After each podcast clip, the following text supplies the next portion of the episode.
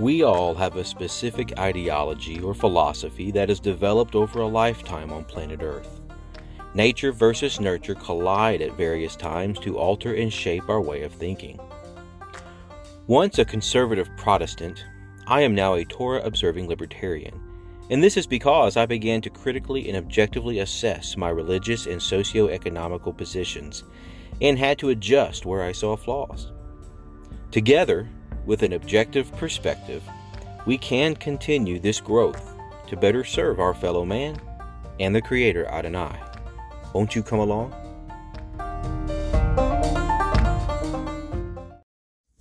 Hey everybody, John Bryan here again with the Objective Perspective. Uh, today I'm going to be talking about a topic that is uh, basically a, um, an answer to a question that I've been receiving a lot lately. And uh, you know, as I've mentioned in other you know episodes, um, my journey into being Torah observant has taken place over the last I don't know six or eight months. Probably it's actually probably longer than that, um, probably a year or two. But it's taken me some time to really uh, believe uh, that this is what the Lord is commanding me to do. Um, I've definitely been exploring it for a while, but for the last six or eight months, um, starting earlier in this year of 2021, uh, is really when I started to find out that this is um, this is the word of the Lord speaking to me, and not uh, not some other voice of man. Uh, so anyway, lately I've been asked by numerous people uh, why it is that I choose to quote put myself into bondage unquote uh, by following Torah. You know, uh, that's a valid question, I suppose. if you're not of the persuasion that Torah applies to modern man, uh, it, it, definitely would seem as a as, as a as a bond and as a um, a way to keep us enslaved uh, and and deny ourselves freedom. Um, and so, uh, it's a valid question, and I want to explore today uh, the answer of why that I choose to uh, observe Torah, and why I believe that you should as well. Uh, you know, those who ask me why I choose to put myself back into bondage, uh, I believe what they're trying to say is that we are freed from the Torah, which is the law, because of the death, burial, and resurrection of the Messiah, Yeshua. Uh, through this series of events, we are no longer bound by the Torah, in which we are commanded to abstain from unclean meats, to observe Shabbat, to celebrate the feast, and to not wear clothing that is mixed linen and wool, etc. So they say. However, many of these same people will correctly say that we are bound by other parts of Torah, such as honoring your parents, worshiping only Elohim, giving tithes, no lying, stealing, or committing adultery. So, by their own logic, then they are still half bound by Torah.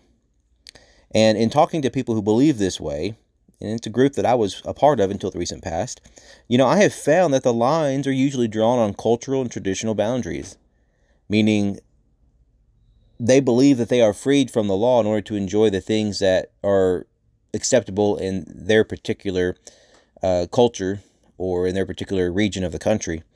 Um, you know, a lot of these people would never dream of eating blood pudding or eating a live squid, but uh, they have no problem with, you know, eating catfish or bacon, you know, or barbecue and shrimp or squirrel and crawfish, um, along with enjoying college football on Shabbat or listening to country music, which is you know popular in the South. It's not necessarily popular everywhere, but rock music's popular as well. Uh, and it's not that I'm putting those into a blanket um, category. It's just the, the the lyrics that are contained in that music is often very dishonoring to God. Uh, you know, watch soap operas and you know just it, it's Southernisms. You know, and and according to some people, we can enjoy these things because we have freedom in Christ. But my question, however, is are we using justification by faith as a justification for our lawlessness? So let's climb aboard and let's ride this train together. John chapter 14, verses 10 through 12, and then verse 15, and then in verse 21. Uh, I've lumped them all together. I'm going to read this passage. It says, Believest thou not that I am in the Father, and the Father in me? The words that I speak unto you, I speak not of myself, but the Father that dwelleth in me. He doeth the works. Believe me that I am in the Father, and the Father in me. Or else believe me for the very work's sake. Verily, verily, I say unto you, he that believeth on me, the works that I do shall he do also, and greater works than these shall he do, because I go unto my Father. If you love me, keep my commandments. He that hath my commandments and keepeth them, he it is that loveth me, and he that loveth me shall be loved of my Father, and I will love him, and will manifest myself to him. There are two things that must be established before any further discussion can occur. And the first is that Yeshua and the Father, Elohim, are one and the same. We see this in the passage we just read as well as John 10:30, among many other places. And it must be noted here that Yeshua's statement in John 10:30 where he said, "I and my Father are one," so enraged the Jews at the time that they tried to kill him on the spot. So this was a very um, bold statement and one that the uh, Jews did not believe. Uh, secondly, we need to agree that God never changes. James 1:17 says, "Every good gift and every perfect gift is from above, and cometh down from the Father of lights, with whom is no variableness, neither shadow of turning." There are many more places in Scripture that drive home the point that Yeshua is Yahweh, with whom there is no changing. He turns the hearts and minds of men as he will, and his methods will vary by circumstance and individual. But all his deeds and words are the same, from everlasting to everlasting. If you disagree with me here, there is no point in going further. Might as well turn me off, put it down. Everything else I say, you'll disagree with. You must have this foundation to proceed. But now that we have the previous two foundations laid, we can go into why I made the decision to observe and follow the Torah as a 21st century Baptist of pure European lineage, living in the southern United States. It shouldn't be surprising considering that this is known as the Bible Belt, but fellow Bible Belters are those who are misunderstanding me, so this is dedicated to you. In our opening passage, Yeshua says two profound statements, followed by a promise. He identifies himself as Yahweh, the God of Abraham, Isaac, and Israel. Number two, he says if we love him, we should keep his commandments. And number three is the promise if we love him, the Father will love us and will manifest himself to us. Having already established that Yeshua is Yahweh, we now turn our attention to the second statement If you love me, keep my commandments. Because the King James Version of the New Testament that I use was translated from the Greek, I look up the meaning of the word commandment in the Greek, from whence it was translated. The original word was entole, which means an authoritative prescription or precept. The connotation is one of a parent who administers their child a medication that was prescribed from the physician. The medicine may be bitter and unpleasant, or perhaps it is smooth and sweet tasting, but the parent's authority in compelling the child to take the medication is not dissimilar to the meaning of the word commandment. The parent commands the child to open and take the medicine for their own benefit, just as Yahweh commands us with authority to follow his precepts. The Hebrew counterpart to this thought is the word mitzvah, which means ordinance or precept. So the idea here is that God's commandments are precepts, ordinances, and mandated prescriptions. But prescriptions for what? Well, sin is the disease. The commandments are the medicine. But the healing comes from the great physician, Jehovah Rapha.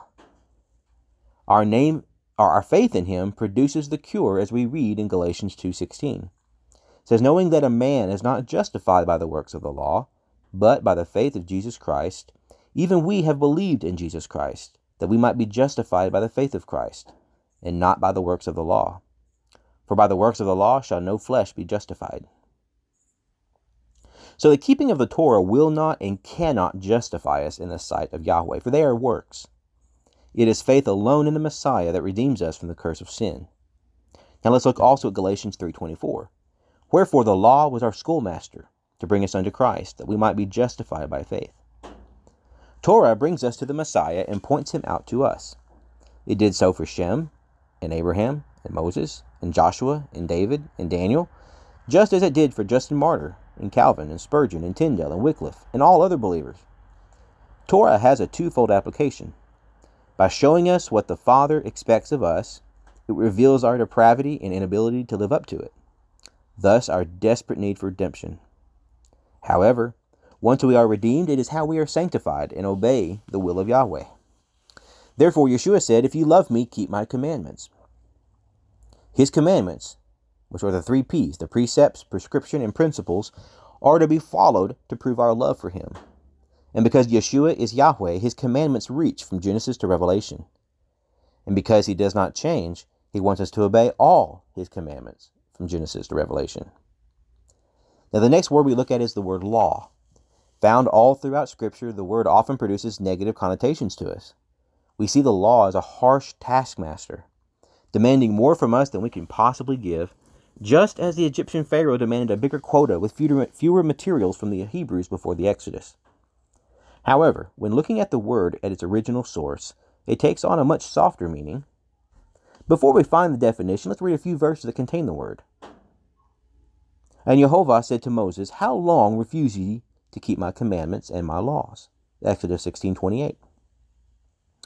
This book of the law shall not depart out of thy mouth, but thou shalt meditate therein day and night, that thou mayest observe to do according to all that is written therein.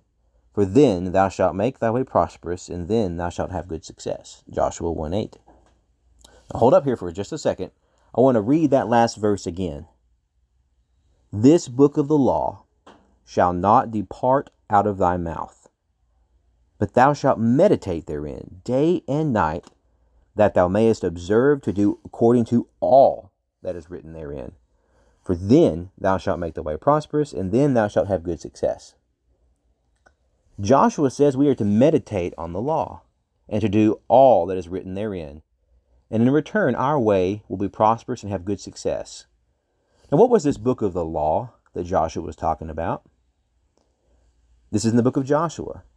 He is speaking about the previous five books of the Bible the Pentateuch, the Torah, Genesis, Exodus, Leviticus, Numbers, Deuteronomy.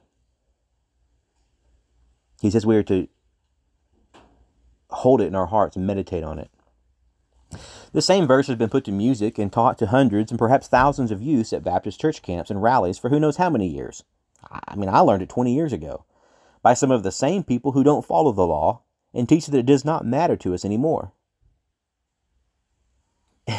it's disturbing to me that we will teach our youths this verse as a song in church camp and say that it matters but then turn right around and say, well, the book, the, the law that's written in the book of the law, half, a quarter, three quarters, five eighths, nine tenths of it doesn't apply to us anymore because it's all, well, that was all for the people of Israel. That was for the Hebrews. That was for the, the, the, the Hebrew children that came out of Egypt.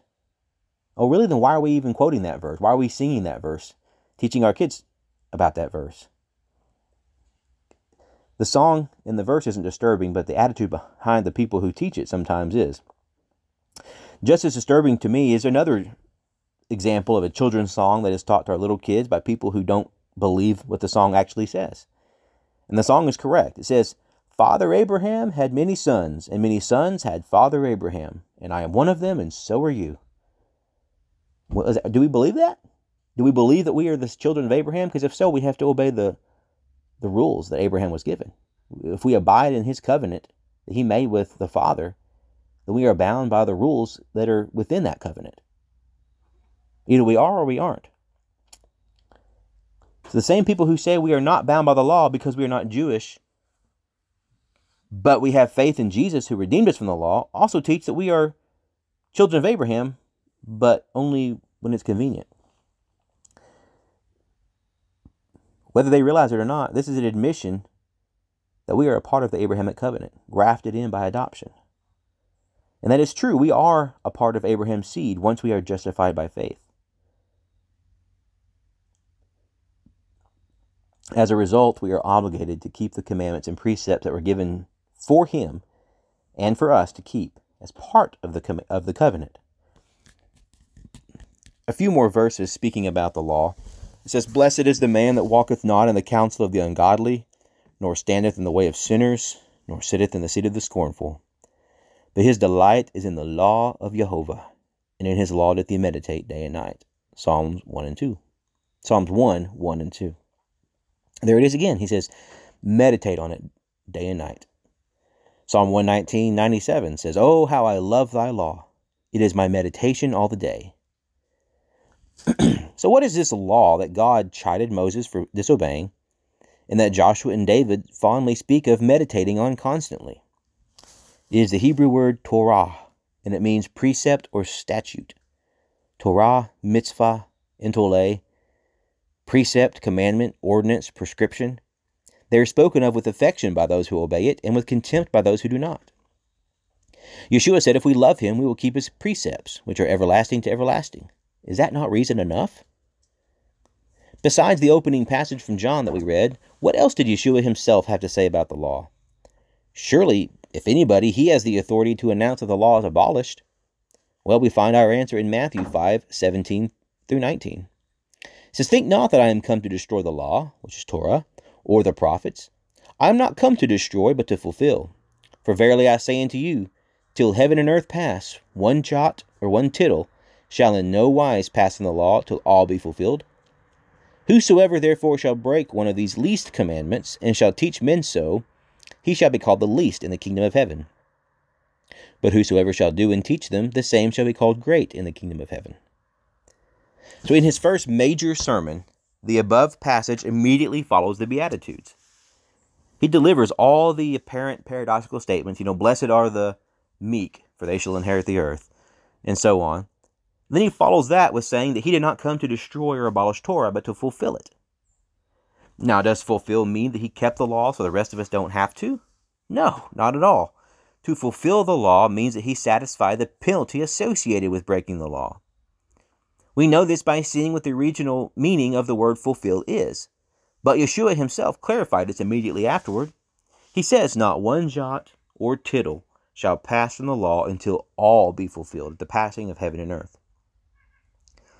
Basically, neither the dotting of an I nor the crossing of a T will go away until the earth does. And last time I checked, the earth still exists. A quick example of the fulfillment of the law is this. When you incur a speeding ticket and you pay the judge, did you abolish the law or did you fulfill the law? Or better yet, when you do not speed at all, thus not requiring a speeding ticket, are you destroying the law or fulfilling it? Je- Yeshua said he came to fulfill the law. He fulfilled it because we cannot. Not fully, not every time, and not sufficiently. Also consider this. One day we will stand before Yahweh at the Bema seat to give an account. The scripture says if we transgress one portion of the law, we are guilty of breaking all of it. So when the Father has us answer for our ways, I believe he will ask first, Is this man guilty of breaking the law? It doesn't really matter how many laws we've broken or the magnitude of them. One is sufficient to damn us. But Yeshua the Son will step up and declare that he has fulfilled the law despite our inability. At this point, Yahweh will turn to us and ask us, What did we do with this newfound redemption? And that's, that's our judgment seat. He, when we are asked, What did you? We will give an account of what we did with our life. And then we will have to answer for our stewardship of his gifts and his precepts. Yeshua then goes on to verse 19, which is over, often overlooked by many people. He declares that anyone who teaches us that even the least of the commandments is null will be called the least in his kingdom. Notice he doesn't say they won't be in the kingdom, further proof that this is not a matter of salvation. But he does say that they will be the least. Their rewards will be few. Now, if obeying out of love isn't enough, how about not wanting to come in last place? Is that enough to motivate you to obey the Torah? What is the least of all the commandments of the law? Is it keeping Shabbat? Right? Consuming unclean meats? Or something else? I will leave that up to you to decide. Whatever you determine to be the least of them all, Yeshua said, if you teach others that it is of no consequence, then you will be considered the least in the kingdom. Now, I don't have any aspirations to be the greatest one in heaven, but I would not want to disobey any commandments of the Father, and do not want to be known as the least. He is the propitiation for my sins. My only hope is to hear, well done, thou good and faithful servant. Thou hast been faithful over a few things. I will make thee rule over many things. Enter thou into the joy of thy Lord. As an aside, the closest Yeshua ever came to overriding Torah was to actually make the law stiffer and not laxer. Consider Matthew 5 21 and 22,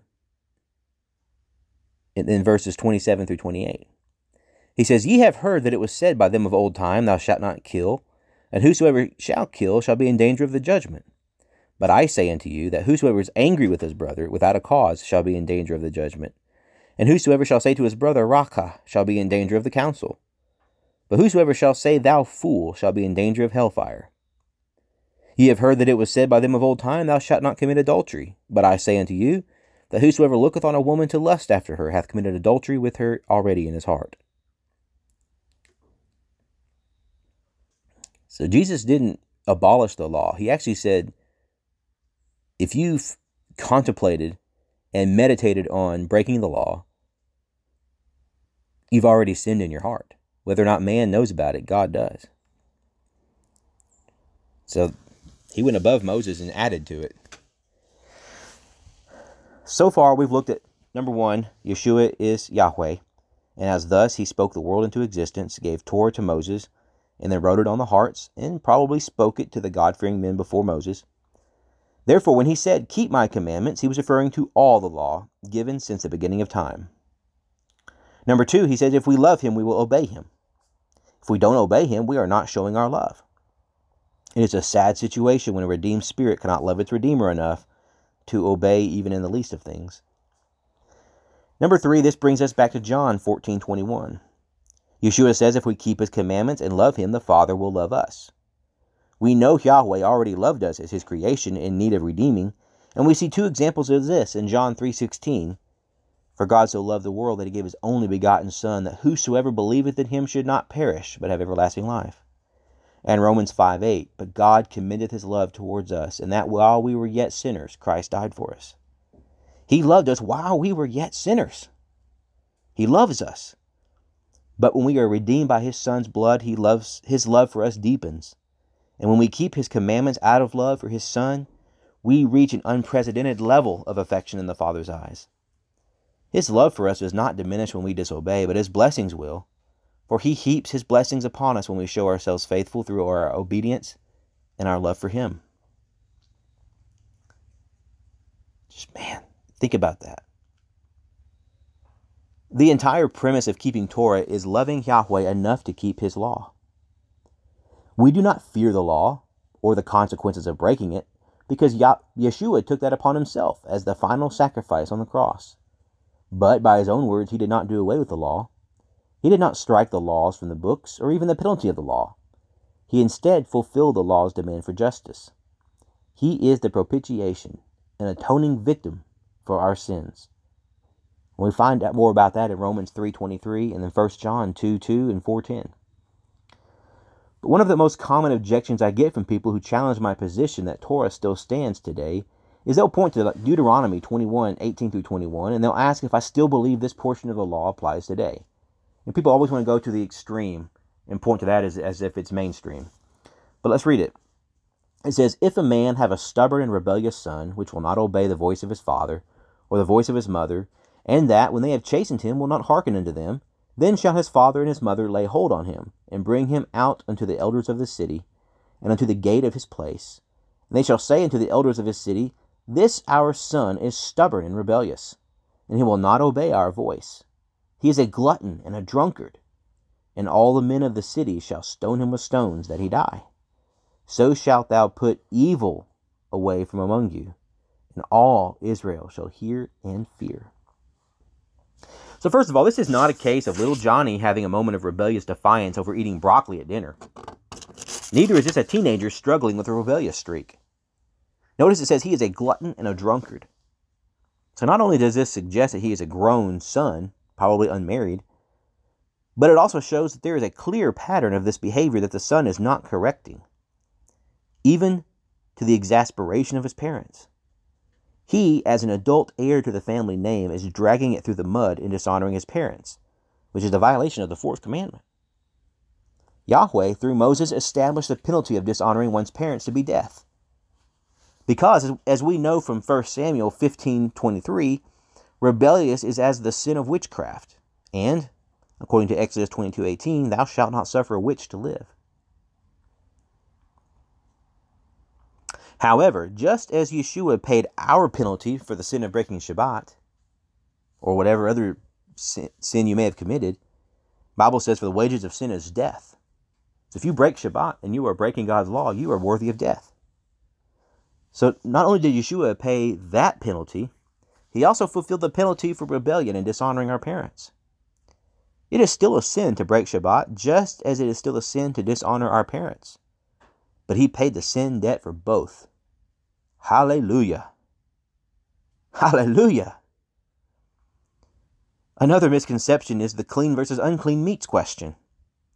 Many say this law was abolished on the cross, but more vividly when Yahweh told Peter, quote, What God hath cleansed, that call not thou common. Unquote. Acts 10.15. And when Paul said, Let no man therefore judge you in meat or in drink, in Colossians 2.16. For the sake of time and space, I will not address this topic here, but will do it alone in a separate study. But I must simply say that those two passages and similar ones are grossly misinterpreted. Peter's vision and Paul's instructions simply do not nullify Yahweh's commandments that predate Noah to abstain from unclean meats. Briefly, the vision of the sheep being lowered and full of all kinds of animals was a visual representation of all of humanity. Some are the dregs of society, some are disgusting, some are simply barbaric, while others are proper, respectable, and morally or physically clean people. But all are worthy of the redemption of Messiah. While Torah and the Abrahamic covenant was given exclusively to the Hebrew people for safeguarding and cherishing, Yahweh was now telling Peter that it is acceptable for all people to receive it. And how will they receive it unless he takes it to them? And that is what the vision represented. Torah, yes, was given to Moses, but it existed before Moses. It was given to Moses' ancestors through the hearts and minds of the, of the men of God, from Adam to Abel and Cain to Seth, all the way down to Noah and Shem, Ham, and Japheth. And it was given on down to there to Abraham. Before Torah, Abraham knew. Abraham gave a tithe to Melchizedek. Abraham knew what to eat and how to act and how to sacrifice. But it was all given to, to the seed of Abraham and to the forefathers of Abraham. But now he is telling Peter, now take this to the world, include everybody in this. It's already been saying if anybody comes into your city, if a stranger comes to live in your land and chooses to abide by the covenant, then he is also bound by these rules. But now go and tell the world that this applies to everybody. That's what he, that's what he told Peter.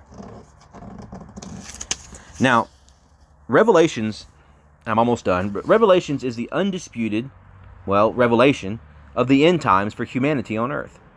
It was given by Yahweh to the Apostle John in a vision on the island of Patmos.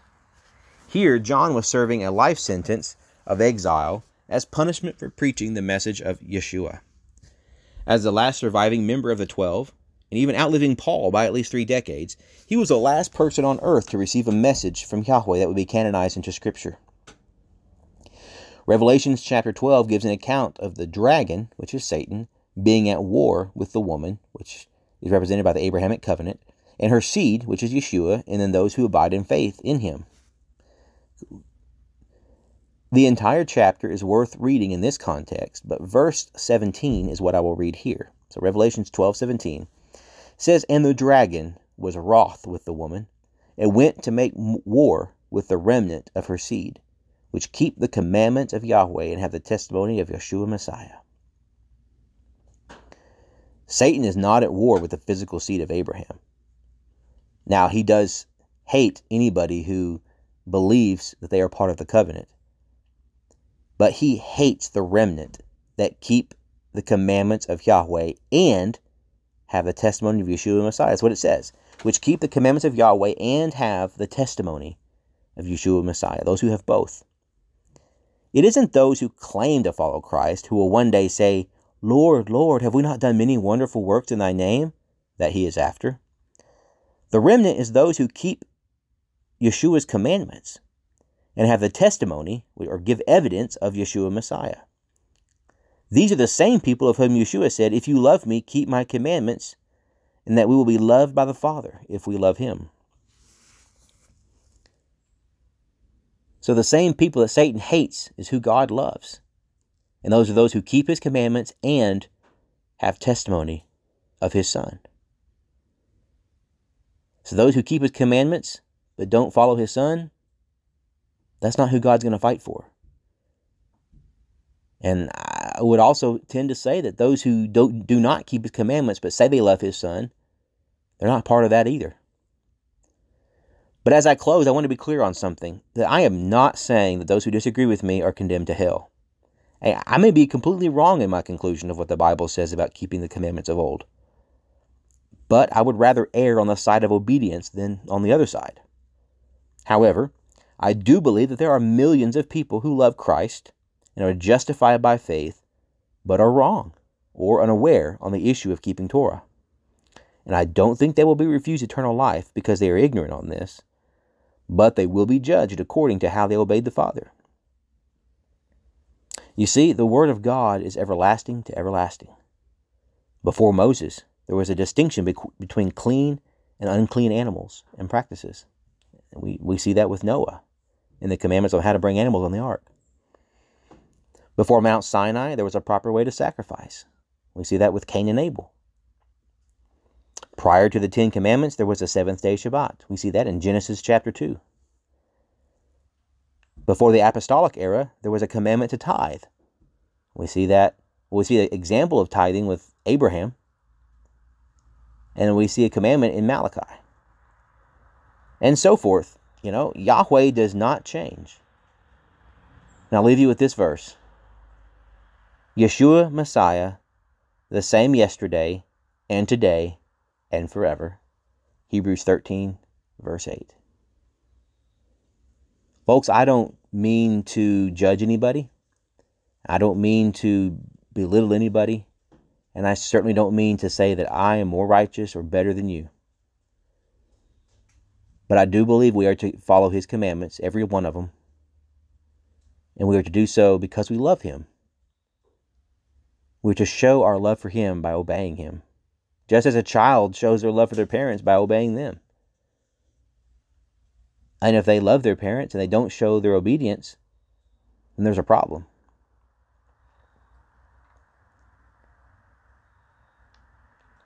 But all I want to do is share with you why I believe what I believe here, in hopes that at the very least you'll understand me, and perhaps maybe you will see what I see and come to a little closer, deeper understanding of what it means to keep His commandments. I love you all. I love Yeshua more. Until next time, shalom. Goodbye.